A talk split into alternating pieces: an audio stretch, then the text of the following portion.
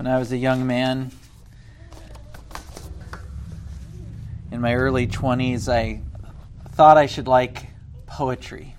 I thought, hey, I'm going to give poetry a shot, refresh my poetry. You know, when you're young and romantic, you know, you, you dream of, of lofty things. And I came across this poem by Robert Frost called The Road Not Taken. Maybe some of you have heard it or read it, in, at least in an English literature class uh, at some point in your life, maybe. I don't know if you if you're not from America if you do that, but uh, we did. Uh, the Road Not Taken by Robert Frost. Uh, two roads diverged in a yellow wood, and sorry I could not travel both. And be one traveler long I stood, and looked down, one as far as I could, to where it bent in the undergrowth. Then took the other, just as just as fair, and having perhaps the better claim, because it was grassy and wanted wear. Though as far as that, the passing there had warned them really about the same. And both that morning equally lay, and leaves no step had trodden black. Oh, I kept the first for another day, yet knowing how way leads on to way, I doubted if I should ever come back. I shall be telling this with a sigh, somewhere ages and ages hence. Two roads diverged in a wood, and I, I took the one less traveled by.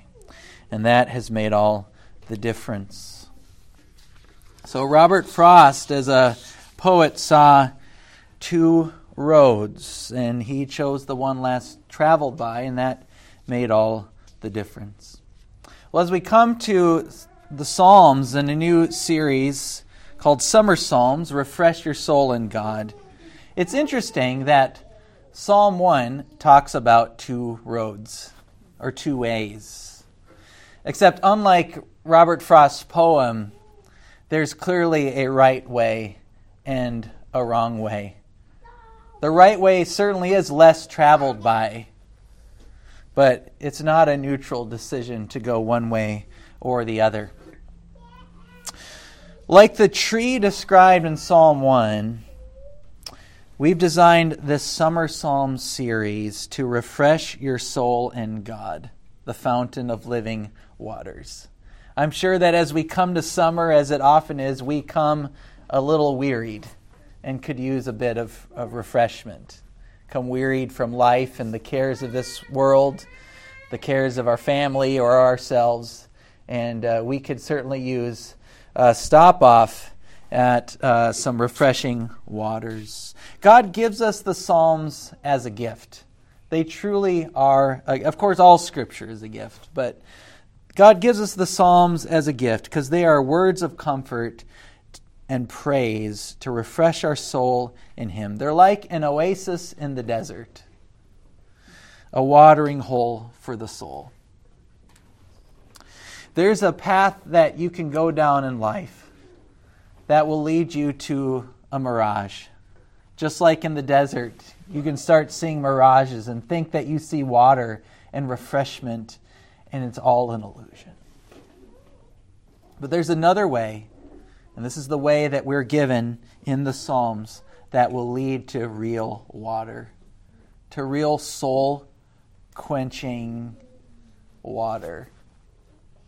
And that's my prayer for us as we dive into these Psalms in this month of May and then on into the summer that your soul will be nourished and will be led to the fountain of living waters.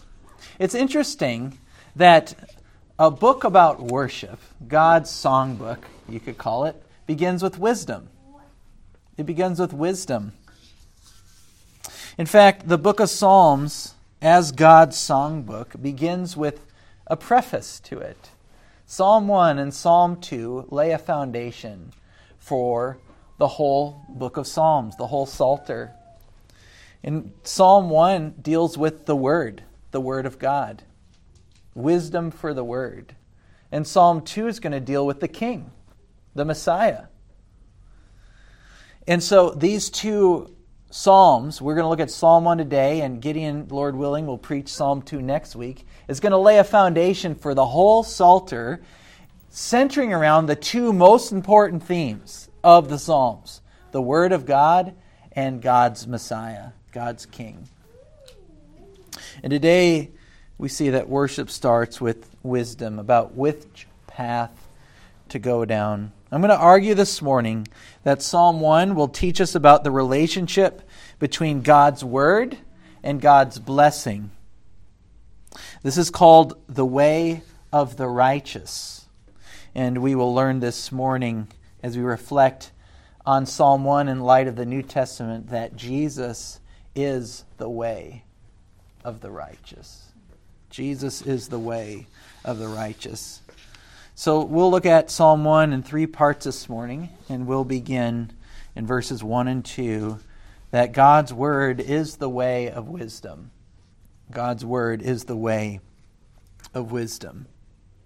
So, typical of wisdom literature, there are two ways there's a way of wisdom and a way of folly. In Psalm 1, it's described as the, the way of the righteous and the way of the wicked. These are two roads that we can go down. But unlike uh, Robert Frost's poem, it's not just a neutral decision, go one way or the other, like your walk in the woods.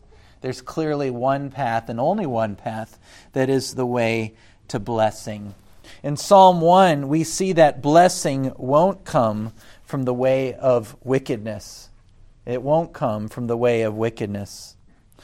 In verse 1, the psalmist says, Blessed is the man who walks not in the counsel of the wicked, nor stands in the way of sinners, nor sits in the seat of scoffers.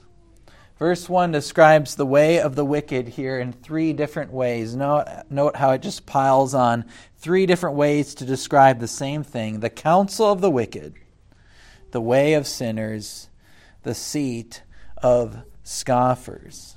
As I read verse 1, it describes to me the, the lawless politician and the late night talk show host, among other people. The lawless politician who will do any, they'll get their agenda across no matter, they'll break any law, they'll slander any person, they'll mock any truth just to get their way across. And how about the late night talk show host who just mocks everything, scoffs at everything good? And it's the world that loves those two things and follows those two things. The lawless politician will lie, cheat, swindle, and steal to get his way. And the late night talk show host will make fun of it all.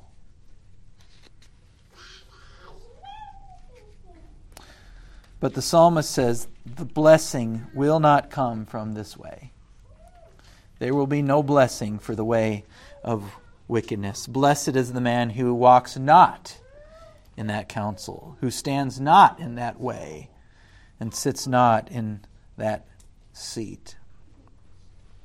In verse 2, the psalmist goes on to show us that blessing is the result of a life devoted to God's word.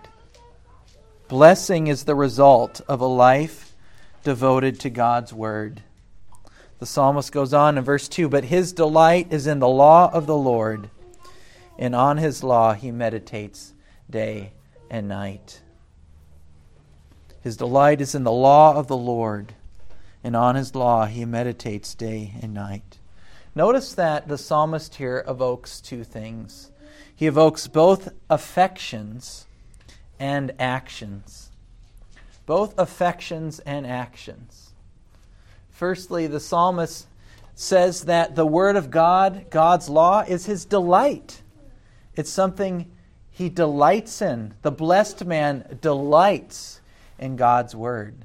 So, God's Word is not something that you kind of begrudgingly open up first thing in the morning because you know that a good Christian should read their Bible every morning. And you're just kind of like, okay, just get through it and move on to the next thing. The blessed person delights to read Scripture.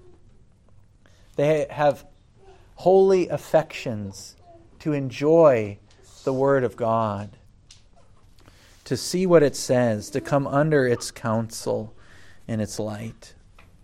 And likewise, the psalmist here also evokes actions, that he actually does things, that on his law he meditates day and night, so that we're not just making kind of a nice assent. Yeah, God's word, it's a nice thing.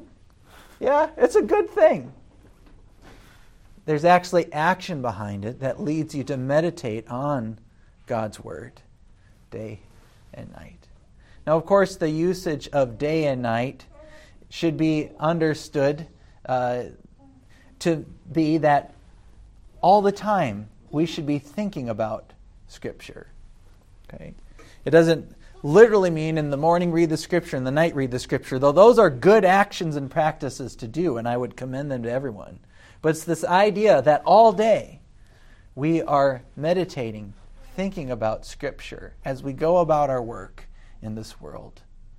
That Scripture is filling us, is directing us, is teaching us how to think and how to feel as we go about the highs and lows of life, the joys and the sorrows one uh, commentator on the Psalms said the, the Psalms themselves, the whole book, speak to every vicissitude of life. That's a big word. Speak to every vicissitude of life. In other words, the Psalms speak to every season and every experience, from love and triumph to sorrow and betrayal, and everything in between. God gives us these Psalms to refresh our souls, to teach us how to think and to how to feel. You know, for many of us, singing the Psalms these last several years together as a church has really been a new thing, as an, probably for most of us. And I'm sure, I know it was my experience when I started singing the Psalms. Some things that uh, we that you sing in the Psalms they have it has to do a little bit of corrective work on my heart and my mind because my affections and my mind is out of balance with scripture in biblical worship and I actually need that corrective. And the blessed one is the one that lets their affections be shaped by the word. His delight is in the law of the Lord and on his law he meditates day and night. There's a critical point in my spiritual development where I wanted Scripture to say one thing, but it actually said another thing. I wanted Scripture to give me free will and to let me be in control of my life.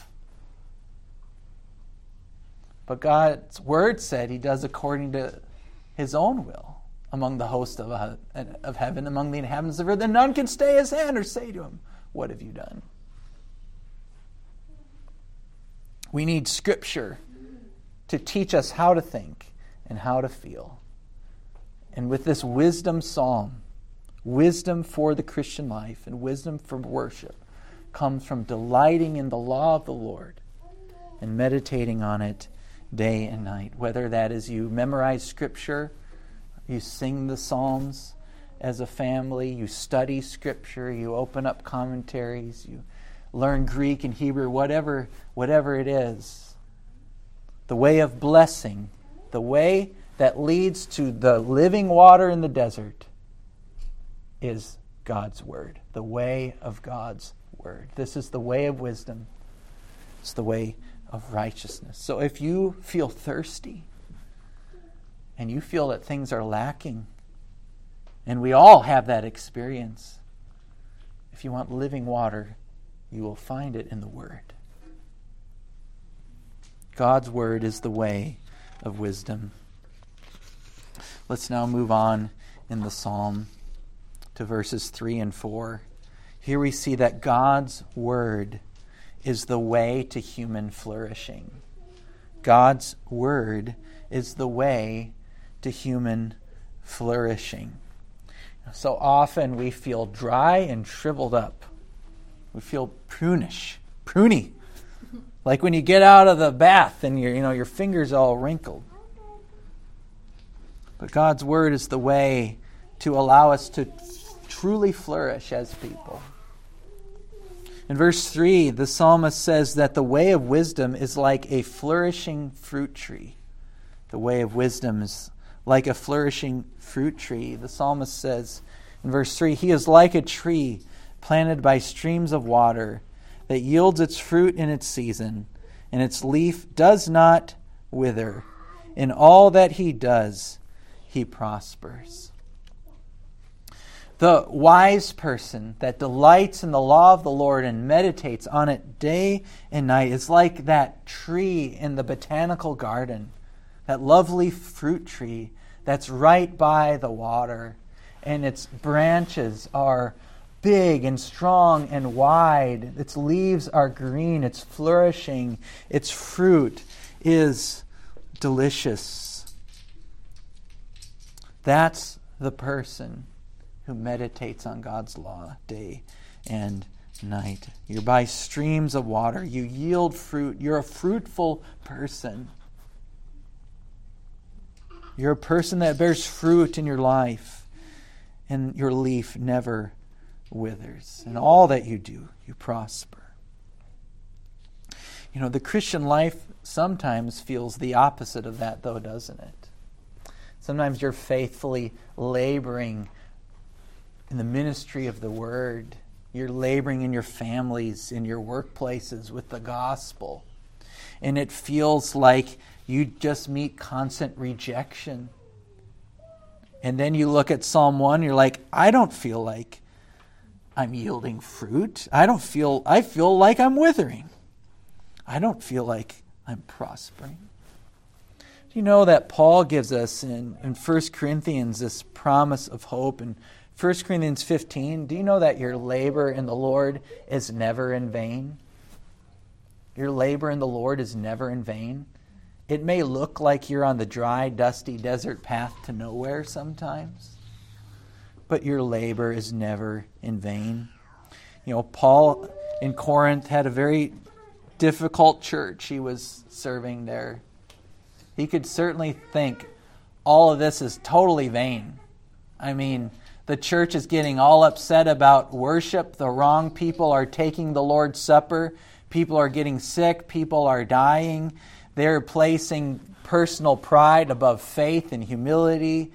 They do not even have a concept of what love is.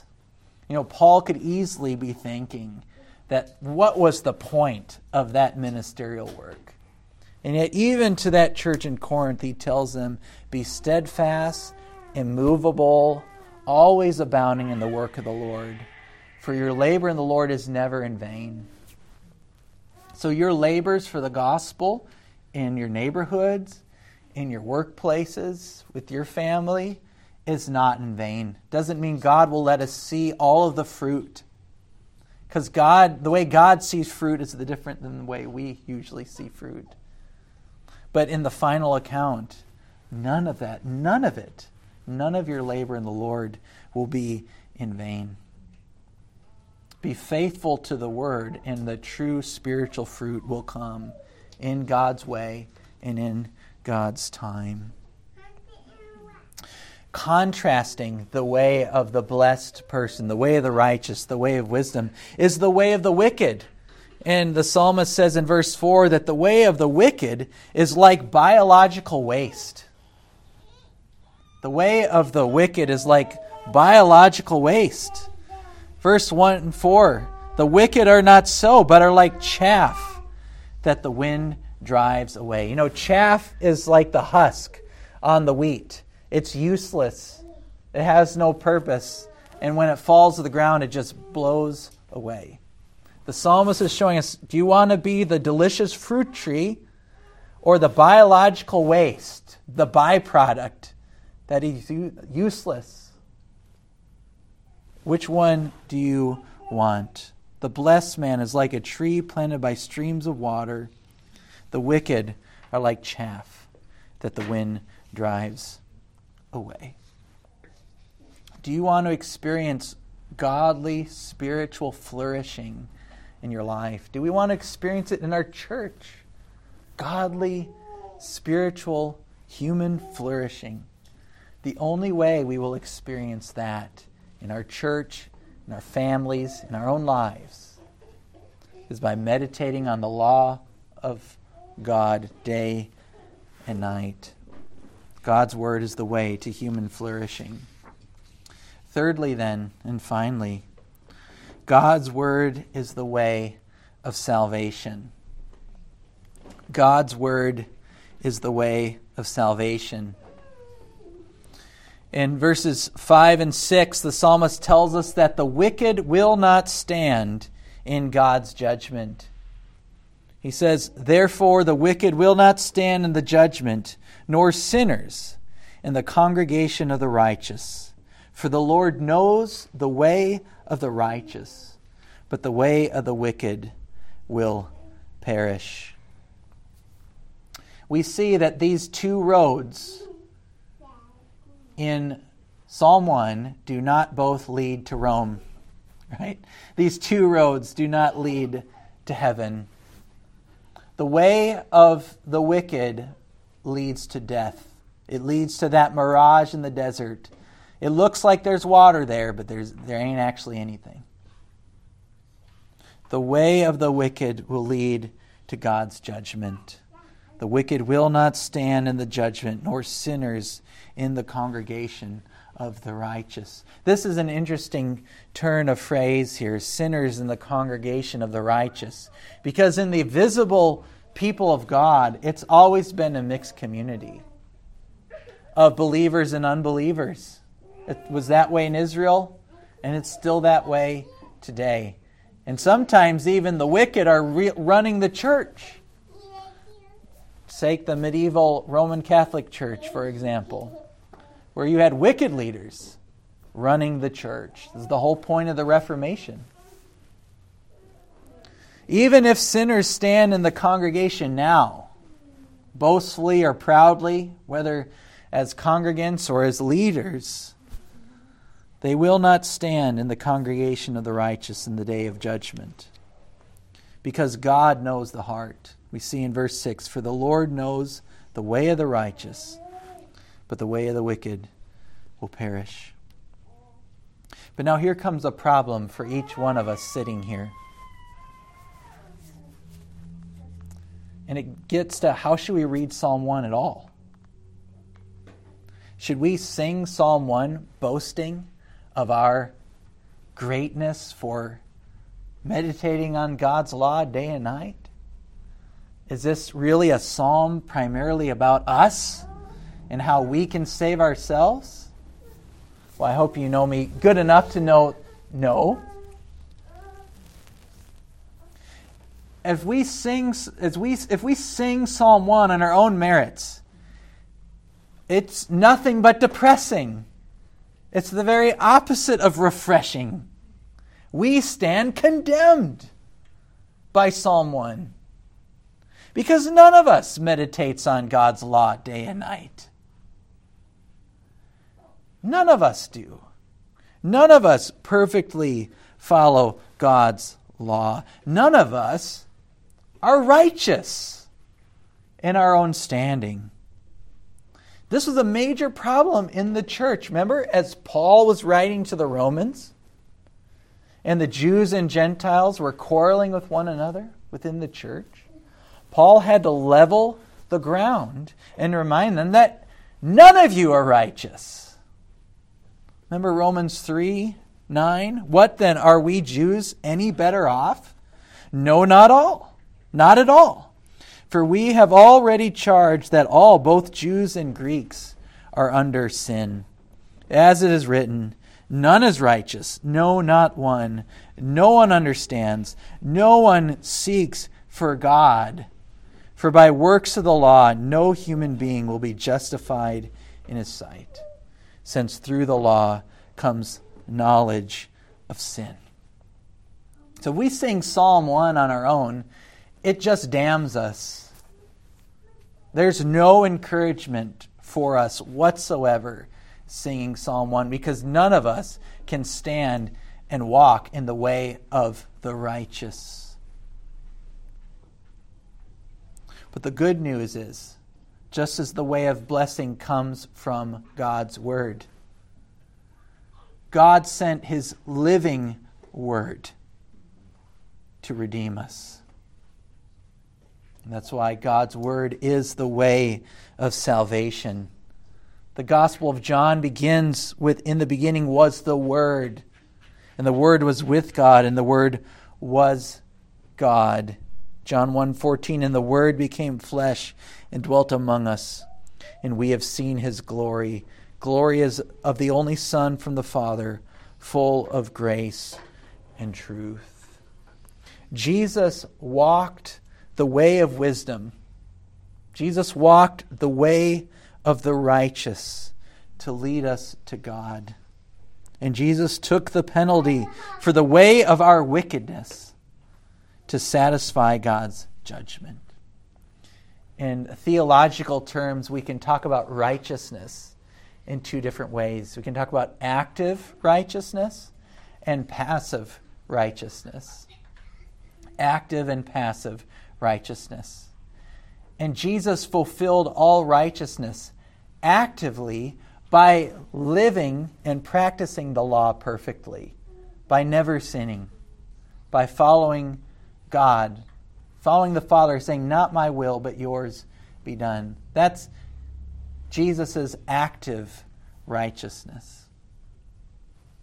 But Jesus also perfectly satisfied passive righteousness in that he took on the penalty